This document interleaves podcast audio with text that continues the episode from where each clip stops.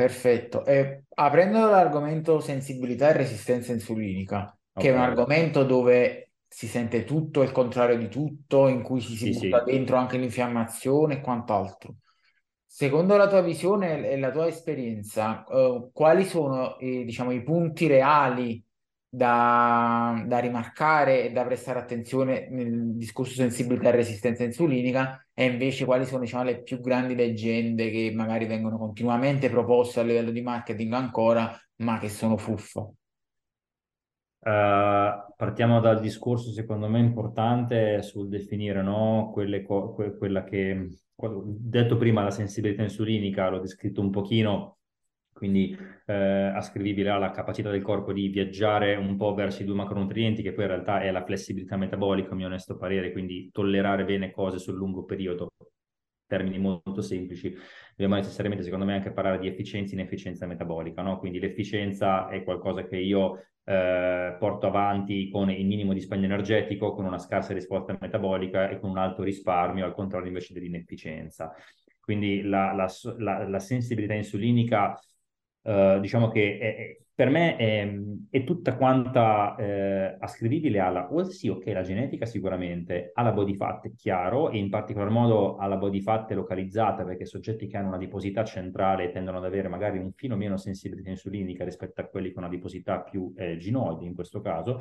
E, e altra cosa, secondo me, importantissima è l'allenamento. Eh, si parla tanto di dieta, si parla tanto di alimentazione, quando invece si dovrebbe parlare molto di più di quanto mazzo ci si fa in sala pesi, se parliamo in termini di allenamenti in sala pesi con sovraccarichi, o perlomeno ci si deve fare il mazzo in generale in tutto quello che è il contesto di attività fisica, perché è il, quello il, il, diciamo, il movimento primario eh, che porta poi di conseguenza il corpo ad accettare meglio i carboidrati, comunque sia intolleranza glucidica, eh, anche le chilocalorie. E per non parlare poi, secondo me, anche del discorso, del discorso lifestyle. Quindi, mh, non lo so, io magari ho una tolleranza glucidica oltre un certo limite perché magari eh, dormo male. Ecco, quindi di conseguenza mi no- noto che con una quantità di sonno ulteriore tendo facilmente a perdere un pochino più di peso, tolgo ritenzione idrica, mi viene più fame, sono più energico e via dicendo, no?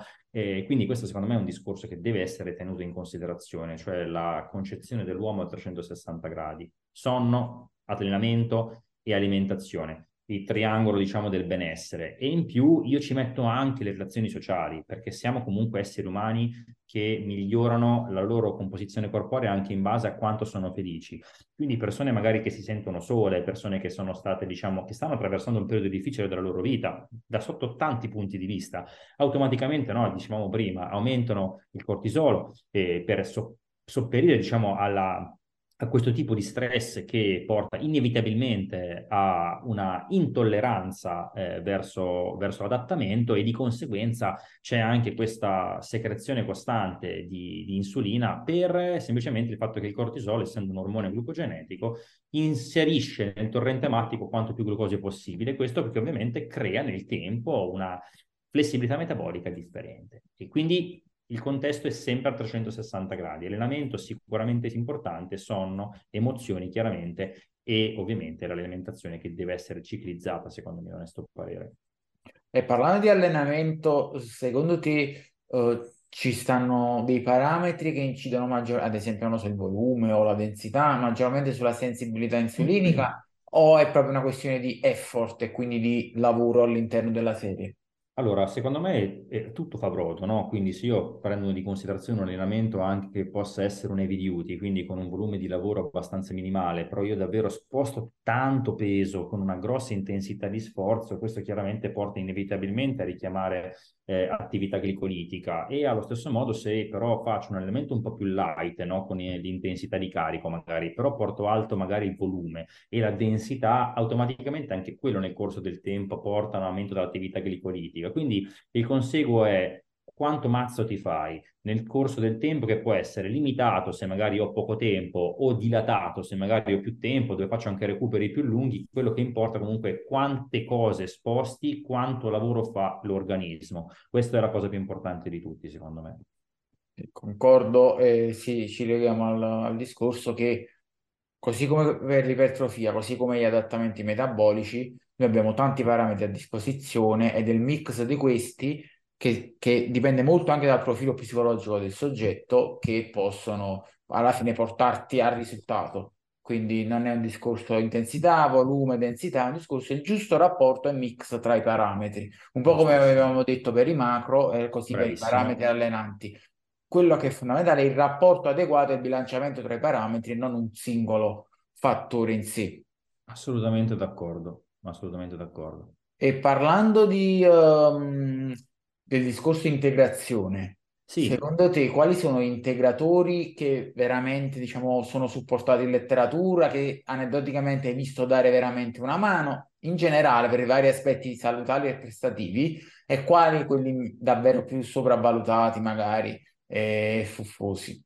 Allora, eh, argomento tosto. Eh, però guarda, allora eh, vado sul sincero, beh, ovviamente sono sincero sempre, quindi vado comunque sulla, sull'onestà.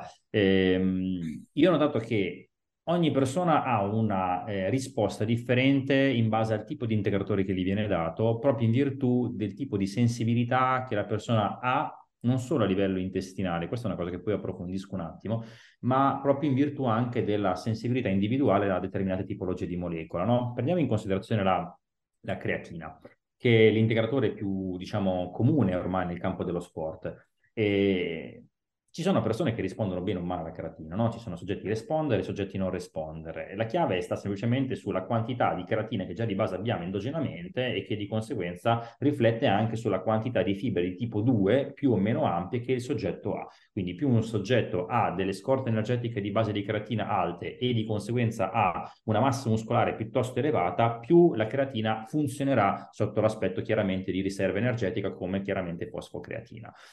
E obiettivamente parlando, parlando, questo è l'unico integratore che insieme alla caffeina ha davvero dato dei segnali molto importanti sulla performance su certi tipi di persone. E prendiamo appunto in considerazione la caffeina. Eh, chi non prende caffè? Eh, quasi tutti, ormai è una pratica, è diventato quasi un rito prendere il caffè piuttosto che essere una vera e propria esigenza fisiologica perché devo stare sveglio, devo concentrarmi, voglio avere un effetto anche lì politico. Quindi prendiamo appunto la caffeina. Ecco, questo è secondo me l'integratore, e con la, con la L apostrofo maiuscola, quindi, quindi l'integratore che è più utile sotto vari aspetti.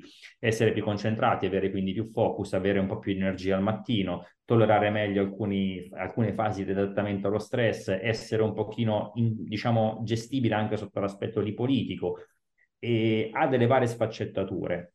E, e, noto che persone a cui si cala diciamo, dosa- il dosaggio di caffeina sia da integratore che chiaramente da caffè, eh, si nota palesemente chi magari era assuefatto o chi in questo caso ancora necessitava di prendere caffeina perché gli dava davvero un ottimo stimolo. Poi andiamo magari sul concetto un po' più ipertrofia, eh, quindi andiamo sul concetto di aminoacidi, proteine in polvere. Eh, le proteine in polvere per me sono nemmeno quasi un integratore quanto più un sostituto di un pasto, quindi le considero relativamente eh, come un, un integratore, bravissimo, per me più un cibo, un alimento eh, chiaramente ha delle caratteristiche interessanti per il profilo aminoacidico che di solito non viene ritrovato su, su fonti animali, eh, però ecco, andando più sull'aspetto molecolare andiamo sugli aminoacidi. Ecco, gli aminoacidi essenziali, prendiamoli da, prendiamo loro, eh, secondo me mh, più che sullo sportivo eh, sono importantissimi nella pratica clinica soprattutto,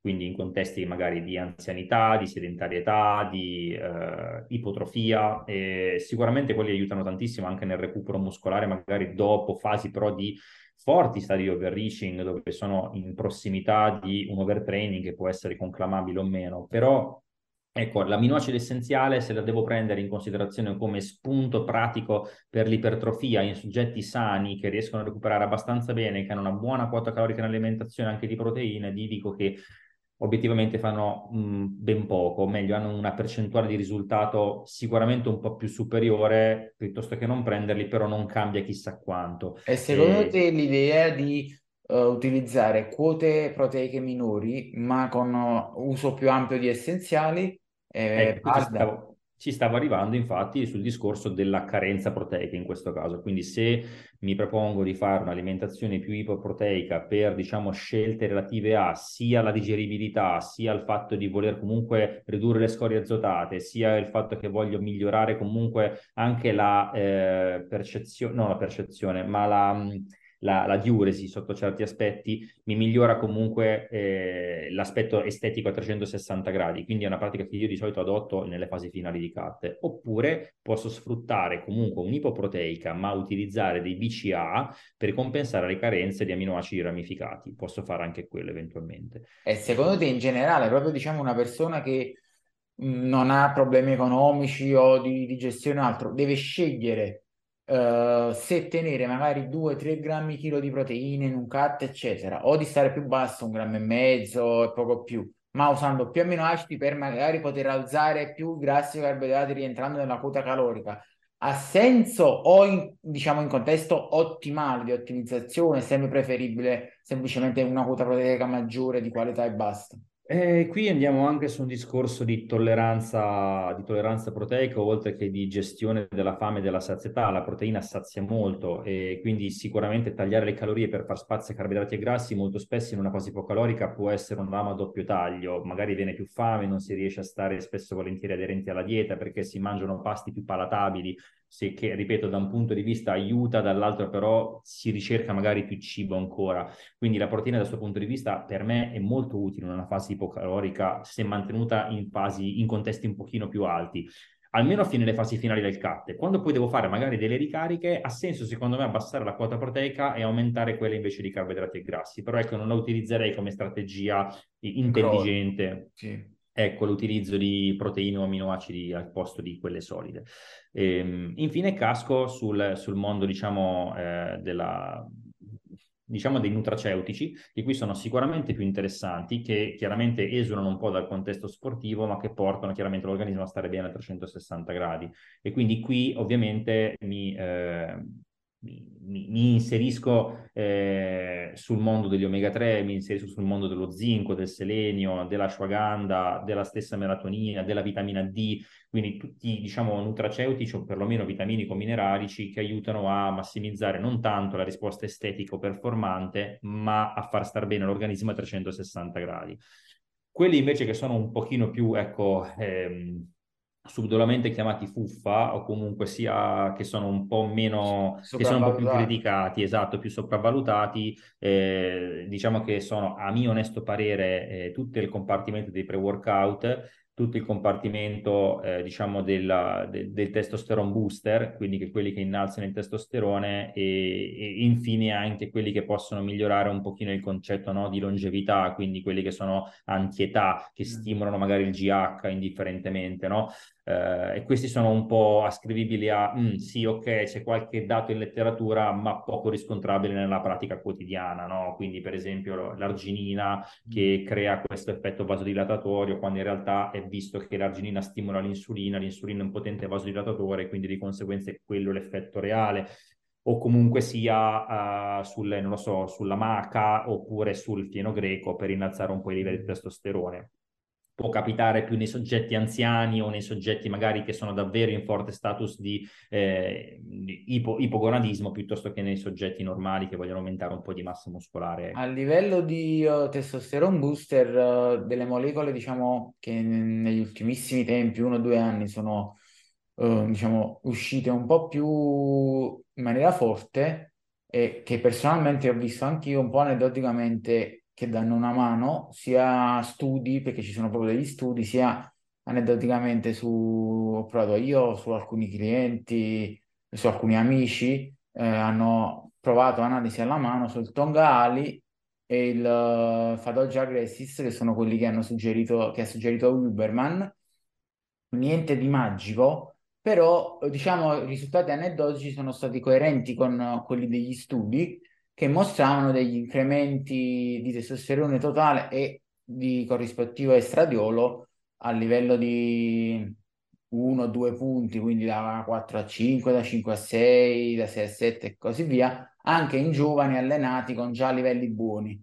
Quindi questo può essere, diciamo, una, un qualcosa da approfondire in futuro, mentre su quelli che hai citato tu, Maca, Fino Greco, eccetera, eccetera, sì, fondamentalmente anch'io concordo che non, non, ci sono mai stati risultati e è più, diciamo, marketing che altro. Sì, uh, ovviamente poi, come sempre, noi sappiamo che uh, la risposta anche agli integratori è fortemente genetico dipendente, quindi magari qualcuno risponde di più, qualcuno risponde di meno. E parlando invece di omega 3, sì. Um, secondo te uh, ci sono dei rapporti ideali tra omega 3 e omega 6, quali sono le dosi più o meno che andrebbero prese e uh, i, i, benefici sul profilo lipidico e uh, su tutto l'aspetto diciamo dell'umore e del benessere mentale uh, li hai trovati coerenti con quelli che sono gli studi che sembrano essere molto marcati? Eh, sì, faccio solo una premessa che prima mi ero dimenticato di, di, dirla, cioè il fatto di alcuni integratori che possono essere sensibili, cioè essere sentiti su persone particolarmente sensibili a livello intestinale o comunque sia a livello umorale. Faccio solo sta parentesi, Dom, e poi riprendiamo il discorso, sì. eh, ma veramente molto breve. Ho notato che comunque sia i soggetti che, nonostante magari eh, possano non rispondere magari a eh, tipi di integratori relativi alla performance, quindi magari creatina, caffeina, eh, aminoacidi, proteine in polvere, comunque sia tutto quel compartimento lì, rispondono molto bene invece agli adattogeni o ai tonici. E questo di base perché hanno un sistema immunitario già sufficientemente compromesso per un'ipersensibilità viscerale relativa, non lo so, status magari emotivo-comportamentale alterati, somatizzazione delle emozioni, sintomi dell'intestino irritabile o di base comunque sia intolleranza a certi tipi di FODMAP o quant'altro, che tendono ad essere molto più suscettibili magari a una ashwagandha, una fosfatiliserina, una odiola rosea e quant'altro. Ci tenevo solo a dire questo perché magari qualcuno si può riscontrare. Ritornando invece al discorso degli omega 3, allora sì, eh, io di base tendo comunque a dare un tipo di alimentazione, diciamo, abbastanza standardizzata che verte comunque su un rapporto omega 3 omega 6 quanto più minimale possibile, anzi omega 6 omega 3, quindi un rapporto comunque che varia tra i 2 a 1 sino ai 5 a 1, quindi abbastanza basso in merito a chi chiaramente ho di fronte e alla tipo di alimentazione che aveva fatto precedentemente, oltre che analisi ematica alla mano, notare se ci sono difetti chiaramente nel profilo lipidico però eh, prendiamo in considerazione la soggetto normale o anche sportivo, comunque sia bodybuilder, noto che il rapporto omega 3 omega 6 è molto importante da tenere in considerazione, in particolar modo in alcune fasi specifiche. Quindi non è un integratore che potrebbe essere, anzi che secondo me non, Mm, non è che va utilizzato per forza costantemente tutto l'anno, ma a mio onesto parere va ciclizzato e tutt'al più si possono magari tenere quote diciamo di omega 3 più o meno minime nel corso della, della quotidianità senza per forza ricorrere a degli integratori eh, in quanto si possono comunque eh, prendere o da alimenti fortificati oppure da alimenti vegetali che seppur la conversione in omega 3 sia piuttosto lenta e non in percentuale altissima mantengono comunque un buon profilo lipidico e di conseguenza buon HDL, minore LDL, buono status diciamo di risposta contro gli stressor e via dicendo. Um, però ecco, in fasi magari di ipercalorica spinta oppure di ipocalorica protratta oppure quando sono in fasi di forti stressor che possono andare da sia alimentazioni eh, magari troppo troppo troppo sbilanciate sia da fattori esterni che possono andare da stressor psicologici sino a eh, di esposizione ambientale sino a stadi magari di allenamento simili overreaching o comunque sia funzionali io tendo diciamo a aumentare la quota di omega 3 sino anche a 6 grammi di E, ovviamente, riducendo quanto più possibile quelli omega 6, che sono un po' più, diciamo, pro-infiammatori, che in quella fase non mi interessano tanto, e, e vanno chiaramente in conseguenza a questo aumentati sia il quantitativo di acidi grassi monoinsaturi che quelli anche saturi, in questo caso, per bilanciare comunque il rapporto fra poli, mono e saturi.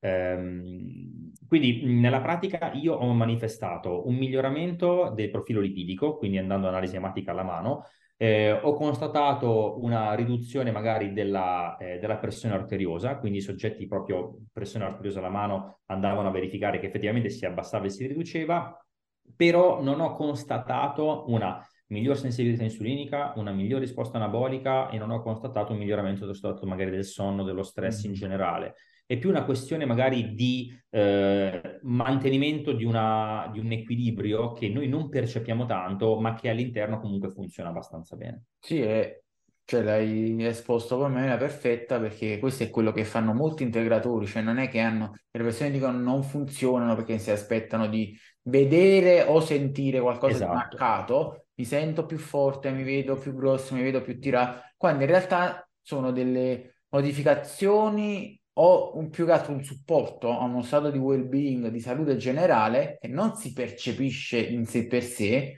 ma che quando è presente permette poi a tutto quello che è prestazioni fisiche, mentali, allenamento, felicità, stato di benessere generale di esprimersi al meglio. Vero. Verissimo, no? conferma a 360 gradi. Questo, per esempio, l'omega 3, ma potrebbe essere lo zinco, no? Uno non percepisce che lo zinco ti fa chissà cosa, puoi percepirlo magari se hai iperkeratosi o se hai dermatite seborroica o se hai un, effettivamente un calo della libido ma veramente drastica, quindi hai davvero i livelli di testosterone sotto la soglia o perché hai veramente livelli di zinco ematici molto bassi. Quindi eh, molto spesso si, si, fa questa confusione integratore uguale effetto percepito quando è più, di, è più, difficile percepirlo da quel punto di vista lì, no? Si percepisce molto di più un aumento dei glucidi o dei lipidi o sì. delle calorie, questo è normale. E parlando di vitamina D, quanto vedi che sia comune, diciamo, la carenza, magari anche lì, cioè livelli non ottimali, e quanto è necessaria l'integrazione magari in inverno? Uh, questo, questo è, un, è, un, punto che, su cui io batto spesso, perché noi comunque sia italiani viviamo ad una latitudine oltre che longitudine abbastanza distante dalla, dall'equatore, quindi di conseguenza dai mesi di uh, ottobre fino a quelli di aprile siamo ad una scarsa esposizione solare. Quindi di conseguenza, siccome i livelli di vitamina D che noi accumuliamo dall'estate, quindi tramite effettivamente esposizione solare, riusciamo a mantenerli per più lungo termine eh, rispetto magari all'integrazione di vitamina D, chiaramente eh, manteniamo in questo caso una quantità più alta fino ai mesi di dicembre per poi gradualmente andare a scemare chiaramente tra i livelli di gennaio sino a quelli di aprile con, quel, con, l'integrazione i livelli chiaramente si mantengono elevati, ma si ha necessità di mantenere costante l'integrazione perché ovviamente ma alti livelli introdotti dall'esterno il nostro corpo li, diciamo, in un certo qual modo li butta fuori, li getta mm. in eccesso, non riesce costantemente a trattenerli all'interno del nostro organismo e per cui siccome d'inverno non riusciamo ad esporci alla luce solare, perlomeno un'integrazione di vitamina D a mio onesto parere è essenziale, anche perché dall'alimentazione sarebbe praticamente impossibile arrivare anche solo a 2-3 mila unità al giorno, davvero molto difficile.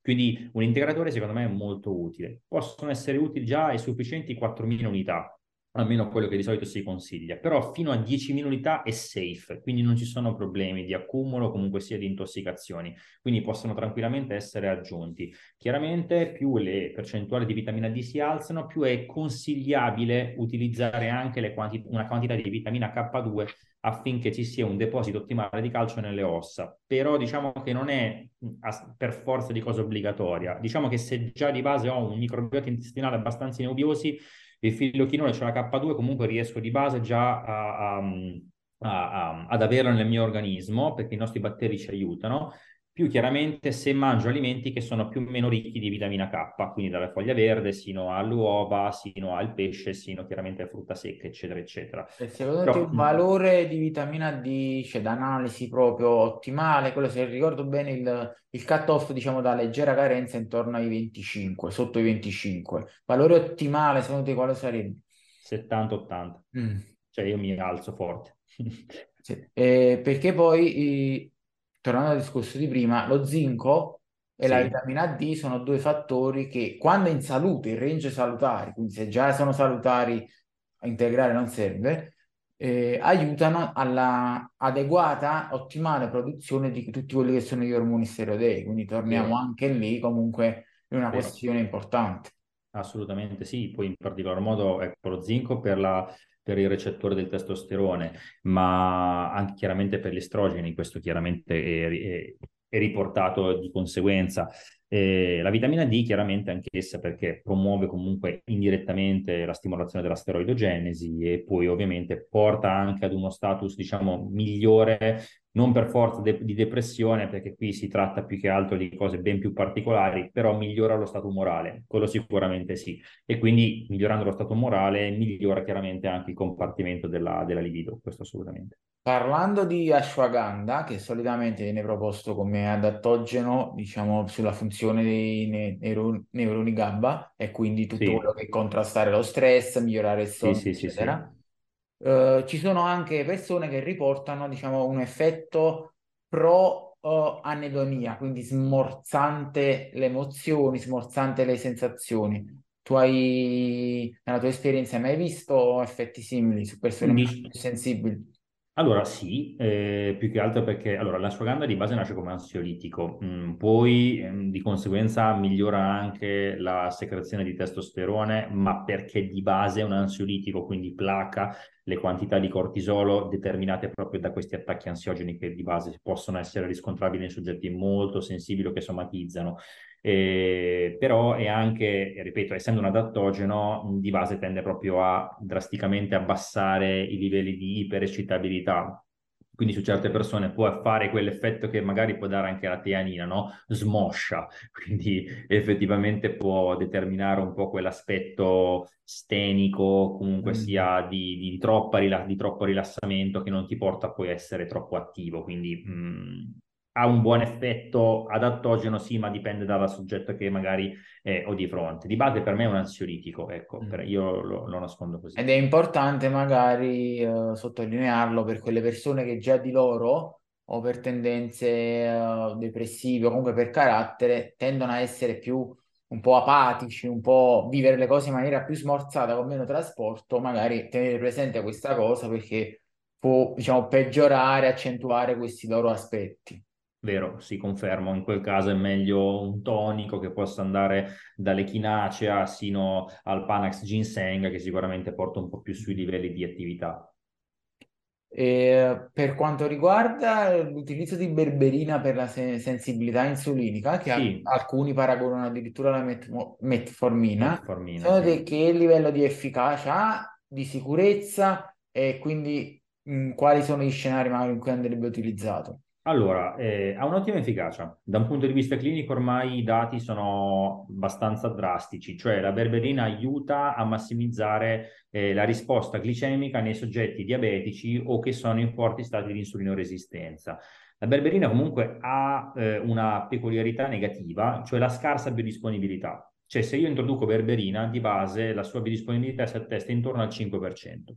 Quindi per aumentare la biodisponibilità della berberina ho necessità di qualche cofattore, chiamiamolo così, comunque sia qualche coadiuvante la sua biodisponibilità. E qui ci vengono incontro in particolar modo due molecole molto interessanti. Una è il pepe, il pepe nero, in questo caso la, pepe, la piperina, e l'altra invece è il cardomariano, derivante direttamente dalla, eh, dalla cioè meglio, la silimarina, derivante direttamente dal cardomariano e ci permettono dunque di massimizzare la risposta di biodisponibilità della berberina nel nostro organismo e quindi eh, più possibilità di ridurre effettivamente la glicemia. La berberina, se assunta da sola, ripeto, dà a volte anche effetti gastrointestinali avversi. A me, per esempio, io che l'ho provata, mi ha dato un po' di bruciore gastrico e di reflusso gastroesofageo. Mm. Eh, in alcuni contesti può essere abbastanza, diciamo, fastidioso. Quindi migliorare. Magari se uno è già un pluripes secretore, già soffre un po' di reflusso. Bravissimo, se di base c'è una dispepsia in atto è sicuramente un integratore da tenere fortemente in considerazione come effetti negativi. Però io nella mia pratica, notando proprio anche su di me, faccio un pasto libero, prima ho preso magari un integratore insulinomimetico con all'interno per esempio la berberina, mi vado a misurare la glicemia postprandiale, comunque si mantiene nel corso del tempo abbastanza su certi parametri baseline. Se invece non la prendo, vedo che la glicemia mi rimane un po' più alta per più tempo, poi chiaramente si riabbassa fisiologicamente perché sono un soggetto sano, però aiuta a, determin- a ridurre un po' i picchi glicemici sul lungo periodo. Questo secondo me sì, è abbastanza safe, non ci sono problemi, quindi eh, va secondo me assunta in dosaggi non superiori ai 500 mg per problematiche tutt'al più gastriche, però ecco per me è un buon integratore. Ehm, della pratica di utilizzarlo magari su quei soggetti che per loro costituzione, eccetera, hanno una sensibilità insulinica un pochino più scarsa, faticano a tenere la quota glucidica, anche atleti in ottica bodybuilding, certo.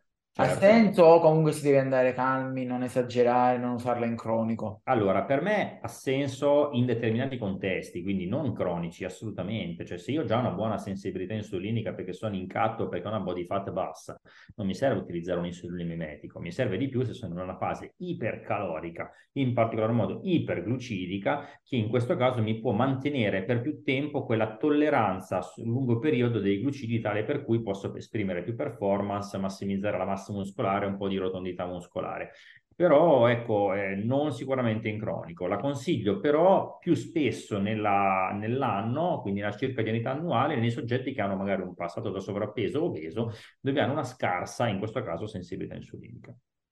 E per quanto riguarda invece la niacina, eh, il Sì. suo utilizzo per eh, la gestione magari del profilo lipidico e miglioramento dell'HDL e LDL, eh, trovi che sia un buon prodotto e come può essere utilizzato in maniera più safe? Allora, sicuramente sì, è ottimo prodotto per migliorare dunque il profilo lipidico, assolutamente sì, così come chiaramente possono essere gli omega 3, la vitamina D e qualsiasi tipo di nutraceutico, se la vediamo da questo punto di vista. Eh, la niacina io la vedo molto interessante anche nei profili di miglioramento della qualità della pelle, cosa che non è scontata, per esempio nei soggetti femminili dove migliorano magari ecco, la, la, la, diciamo proprio la eh, sintomatologia da pelle grassa oppure da, in questo caso, a volte anche iperkeratosi. Eh, niacina che però ha necessità secondo me di un controllo abbastanza importante sulla quantità in quanto oltre certi dosaggi che sono abbastanza soggettivi può determinare quell'effetto diciamo di flushing cioè quell'effetto di eh, rossore o comunque sia di esposizione troppo elevata magari alla vasodilatazione per il rilascio magari di, eh, di istamina che può determinare di conseguenza anche un po' di irritazione prurito in determinate aree del corpo. Quindi sì interessanti il suo utilizzo specialmente anche per una conseguenza della longevità, no? È un precursore del NAD, quindi migliora la longevità, il ricambio, diciamo, di, eh, anzi il ricambio, migliora proprio l'attività mitocondriale, utilissima, eh, però ecco, mh, già di base secondo me se si tende a utilizzare in contesti più safe come per esempio eh, l'anzianità per vie della longevità oppure ecco, nei contesti di miglioramento della, eh, della qualità della pelle è molto più interessante. Sul profilo lipidico secondo me ci sono ben altre molecole più interessanti anche perché la niacina comunque è una vitamina che si può ritrovare abbastanza tranquillamente nell'alimentazione. È mm. difficile avere una carenza di niacina da alimenti, quindi par- già di base... Eh, dimmi, dimmi. parlando proprio di profilo lipidico, eh, diciamo a livello non farmacologico, eh, mm-hmm. quali sono secondo te gli interventi sia di integratori che magari proprio dietetici più di impatto, al di là del calo, diciamo, del calo calorico e quindi del calo di BF? Allora, sicuramente gli omega 3 in primis, il coenzima Q10 molto interessante, eh, poi abbiamo l'acetilcarnitino, la carnitina, comunque per gli shuttle della carnitintrasferasi e possiamo tranquillamente, secondo me, eh, portare avanti anche il concetto del B-complex, cioè di un complesso multivitaminico B eh, perché hanno varie azioni sul nostro organismo, ci permettono di migliorare, come dicevamo prima, no? la longevità, ma anche la capacità di tolleranza di determinati macronutrienti perché spingono sul metabolismo energetico, in particolar modo glucidico, ma anche proteolipidico, e poi chiaramente ci mantengono ottimali, per esempio, i livelli di emocisteina, in particolar modo la, la, la 9 e la 12, no? Quindi, ma anche la 6 in realtà. E la piridossina è fondamentale per il nostro, diciamo, sistema limbico, quindi ci regola tutti quelli che sono i, fattori emotivo-comportamentali della cascata serotoninergica e dopaminergica, per non parlare del fatto che agiscono sulle transaminasi, quindi in maniera positiva sul bilancio proteico. Quindi per me, ecco, questi qua sono sicuramente quelli più interessanti, poi tutto il resto è un'orchestra, quindi va bilanciato. E, ehm, dal punto di vista alimentare, secondo te ci sono delle pratiche tipo sulla quantità di fibre di per sé, la gestione dei grassi, perché anche su questa questione, poi magari facciamo anche parentesi sul colesterolo, eh, c'è sempre la questione su quanto i lipidi dietetici ed in particolare i grassi saturi eh, vadano mm. realmente ad impattare il, il, quadro lipidico generale e quanto invece sia una questione di livelli di attività, calorie e composizione corporale generale. Allora, sul colesterolo eh, spezzo una lancia a favore eh, a tratti dei grassi, eh, chiaramente perché eh, bisogna bilanciare il giusto quantitativo no? fra grassi saturi, mono e polinsaturi, anche perché spesso e volentieri quando si ha il colesterolo molto alto si tende a ridurre il quantitativo dei lipidi nell'alimentazione, quando in realtà sappiamo che l'HMG-CoA reduttasi, cioè l'enzima che va a regolare la produzione di colesterolo, è regolata dall'insulina. Quindi di base i picchi calorici e i picchi glucidici sono quelli che più di tutti interferiscono con la riduzione del colesterolo e quindi una dieta ipocalorica, come già sappiamo di tutti, è abbastanza chiave per ridurre, ridurne i quantitativi. Dunque, per migliorare il profilo lipidico, molto spesso si consigliano diete low carb e high fat o comunque sia di base low carb, quindi tendenzialmente simili ketogeniche, ma comunque sia anche se non ketogeniche, tendono comunque a sbilanciarsi di più verso i grassi rispetto che verso i carboidrati.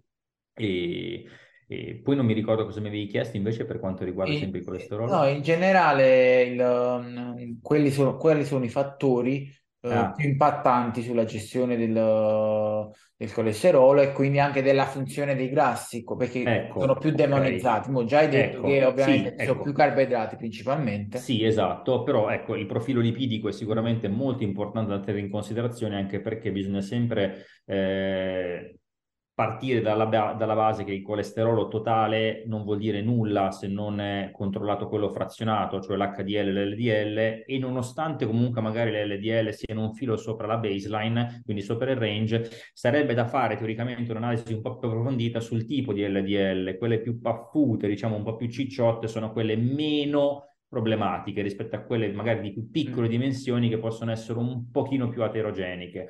Quindi eh, l'HDL è sicuramente un parametro interessante da tenere sempre monitorato, sempre sopra un livello di 45, prevalentemente fra uomo e donna, però ecco il rapporto di base fra LDL e trigliceridi, per esempio, è un altro interessante valore da tenere in considerazione, così come il rapporto fra LDL e HDL, che deve essere quanto più possibile riscontrabile verso l'1 come rapporto, e, oppure se considero l'LDL in rapporto al colesterolo totale, deve sicuramente prevalere il quantitativo di colesterolo rispetto a quello del, dell'LDL. E i fattori che possono incidere, ben detti prima, no? fumo, alcol, sono disturbato, obesità, eh, chiaramente alimentazione sbilanciata, sedentarietà e via dicendo. I classici sostanzialmente. Poi se uno ha per esempio una dislipidemia familiare, quindi proviene da un'ipercolesterolemia cronica, in quel caso non solo un'alimentazione magari più sbilanciata verso eh, i grassi potrebbe essere effettivamente un favore, quindi andare a giocare a, a favore, però allo stesso modo in quel caso bisognerà utilizzare delle molecole interessanti da monitorare comunque eh, sul profilo lipidico, no? quindi a partire diciamo prima dal coenzima Q10, sino riso rosso fermentato, sino chiaramente alla niacina, sino agli omega 3 e via dicendo la cascata.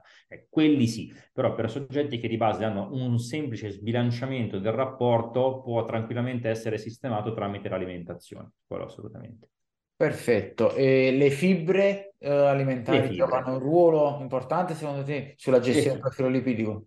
Sì, assolutamente sì. Eh, diciamo che ormai è assodato che le fibre mantengono livelli di colesterolo più o meno controllati proprio in virtù del fatto che vanno a bloccare anche i picchi glicemici sul lungo periodo e quindi un buon apporto di fibre è correttamente ehm, eh, consigliato da tutto, diciamo che quello è il compartimento del, dell'Organizzazione Mondiale della Sanità di base si consigliano circa 15 grammi di fibra ogni 1000 calorie, quindi facciamo un esempio su una dieta di 2000, 30 grammi di fibre sono la, una buona quota da gestire, chiaramente poi tolleranza più, tolleranza meno, però io ho riscontrato nella pratica clinica più effetti positivi che altro, assolutamente sì. Quindi se vo- volessimo molto generalizzare, dire che in generale una dieta più ricca in fibre e grassi e più povera di carboidrati tende a essere migliore per una gestione di un profilo lipidico magari un pochino fuori scala, fuori norma. Io obiettivamente ti dico di sì e mi attesto sulla dieta mediterranea, però quella vera, quella Mm. reale, quindi di conseguenza con un rapporto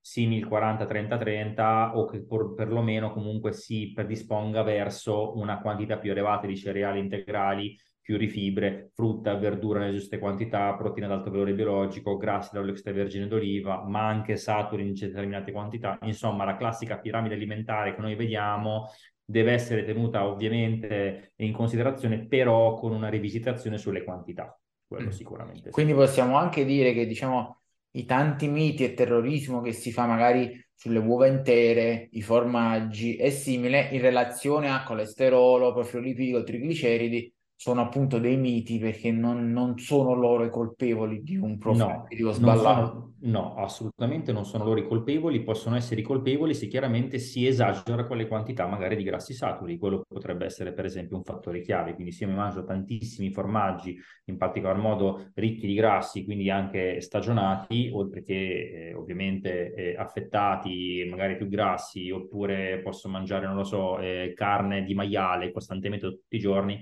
certamente che mi porta un profilo lipidico alterato perché non ho il bilanciamento sugli omega 3 e sui monoinsaturi. Quindi ecco, eh, sicuramente determinare quello che è l'equilibrio fra i vari tipi di grassi è fondamentale. Avendo toccato anche il discorso carne di insaccati, eh, quanta eh, verità c'è nella correlazione del, di un maggior consumo di carne, in particolare rossa, con tutto quello che è la sfera dei tumori, in particolare al colon, mm-hmm. e degli affettati e quanto invece, diciamo, eh, c'è da considerare il fatto che spesso gli studi sono correlazionali e chi consuma più carne rossa e insaccati tende in generale ad avere un'alimentazione più sregolata e quindi a anche essere più sovrappeso e più sedentario e via dicendo. Guarda, eh, questo è un punto su cui purtroppo mi trovo spesso e volentieri a battere forte il martello o il chiodo, chiamiamola così, comunque anche con i miei genitori, ma a prescindere comunque con persone che sono non propriamente del settore e che quindi eh, ascoltano per sentito dire eh, ciò che dice Tizio Caio Sempronio eh, su ecco, la quota di eh, carne, vari insaccati e via dicendo.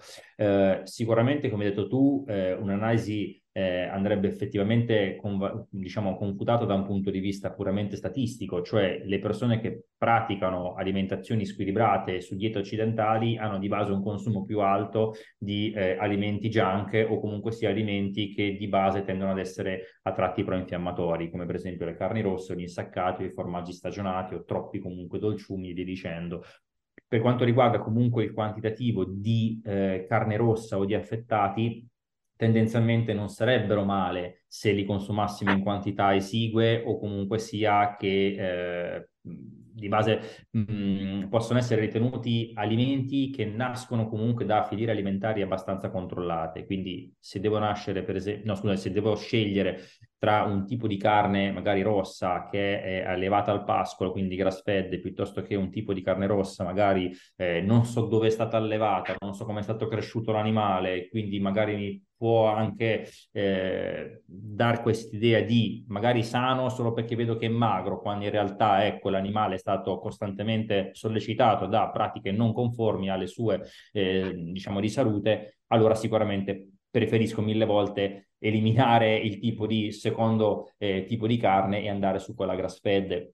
Gli insaccati io tendo considerevolmente a limitarli tanto nella pratica alimentare perché possono comunque dare non solo un eccesso di sodio in alimentazione, ma più che altro possono, che quello più che altro è controllabile, però possono dare una eh, stimolazione istaminica un po' troppo elevata e questo nei soggetti magari fortemente intolleranti all'istamina o comunque sia che hanno di base eh, una sensibilità abbastanza elevata a molecole proinfiammatorie, mi può essere un grosso trigger che poi mi può far sfociare in diarree oppure in costipazioni oppure in mal di testa cronici, dolori infiammatori a livello proprio muscolare tendineo e via dicendo.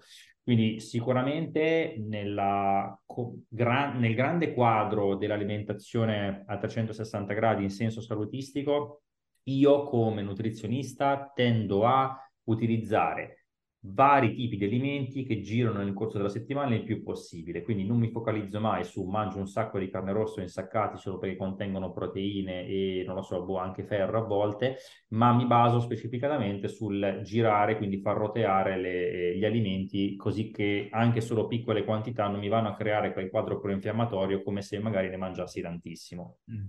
Questo è di base quello che e io. Quindi, tornando al discorso della qualità magari della carne, esatto. quindi possiamo dire che se un, uno una persona ha comunque la sicurezza di avere una fonte qualitativa di carne, quindi non mm. ha mm-hmm. problemi relativi alla filiera, come è stato cresciuto l'animale, mm, la carne rossa in sé per sé non è un, non è un problema, non è detrimentale alla no. salute, ma va sempre vista in un contesto di alimentazione complessiva, perché a volte se ne fa quasi una demonizzazione.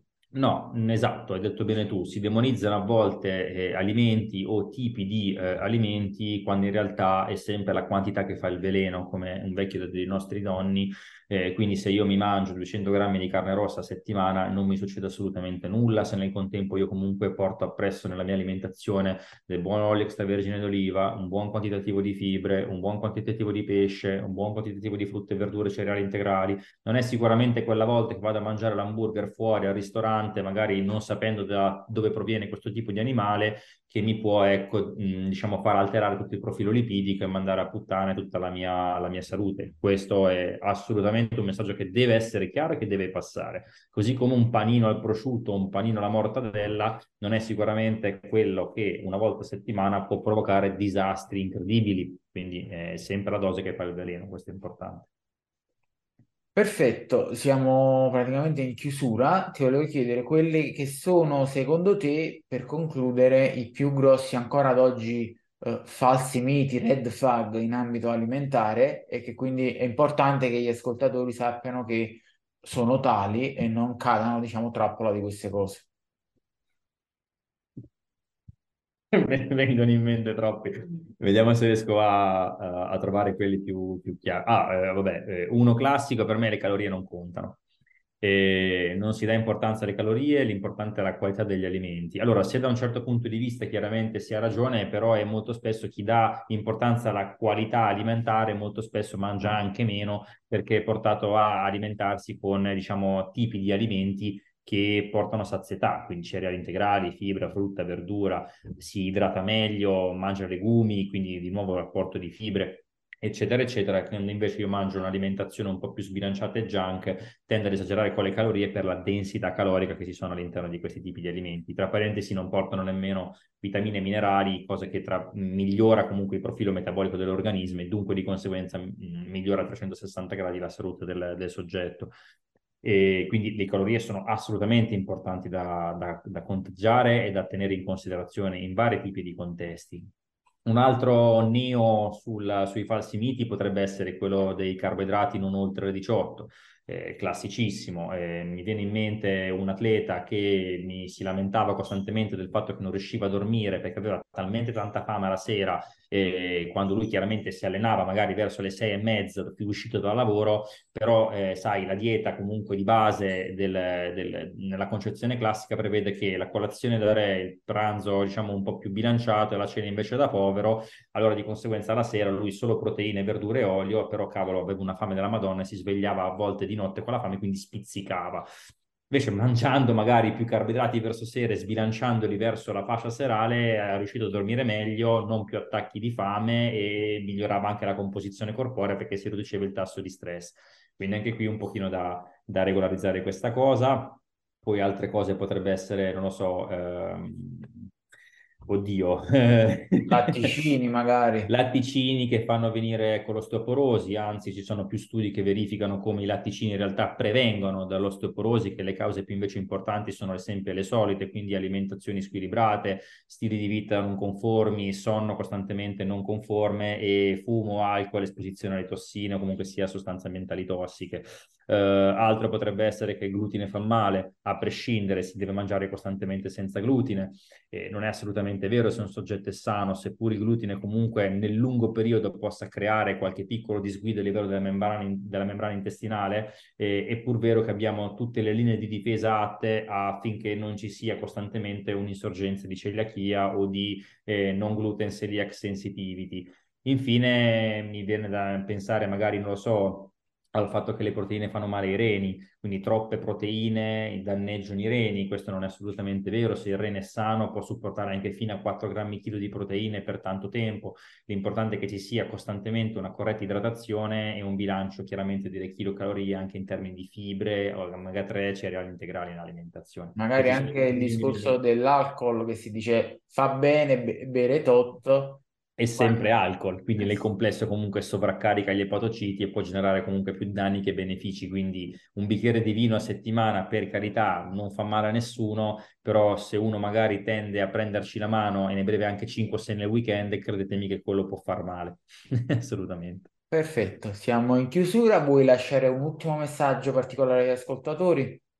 Uh, guarda, eh, di solito tendo a, tendo a chiudere con, eh, con eh, diciamo, una, un, un mio messaggio che è relativo al eh, vogliatevi sempre bene. Volersi bene è la principale chiave per il miglioramento psicofisico sotto tutti gli aspetti. E, ehm, abbiamo parlato tanto oggi di accettazione di noi stessi, cari della libido, vol- voglia di eh, assomigliare a qualcun altro, ascoltare gli altri piuttosto che se stessi. Ecco, molto spesso si mette in secondo piano la propria figura al fronte di eh, mettere invece in primo piano ciò che in realtà si vuole si vorrebbe essere. Quello che invece per me è importante è mettere in primo piano chi siamo attualmente e soprattutto ehm, cercare di essere felici di ciò che abbiamo, perché solamente se siamo felici di ciò che abbiamo possiamo effettivamente porci obiettivi nuovi e affrontare la vita in maniera decisamente più salutare, perché come dicevo prima, essere felici vuol dire essere anabolici e ovviamente vivere sani. Perfetto, sottoscrivo questo ultimo messaggio che si accoda al fatto di spesso uh, cercare un modello ideale perché si pensa che raggiunto quello si sarà felici, dimenticandosi di essere felici nel frattempo, Bravissimo. mentre si cerca di raggiungerlo. Quindi Bravissimo. sottoscrivo assolutamente. Ti ringrazio ancora per la disponibilità. Grazie a te, Dome, davvero, è stato un piacere. Ringrazio a tutti gli ascoltatori ed alla prossima. Buona serata, buona giornata a tutti.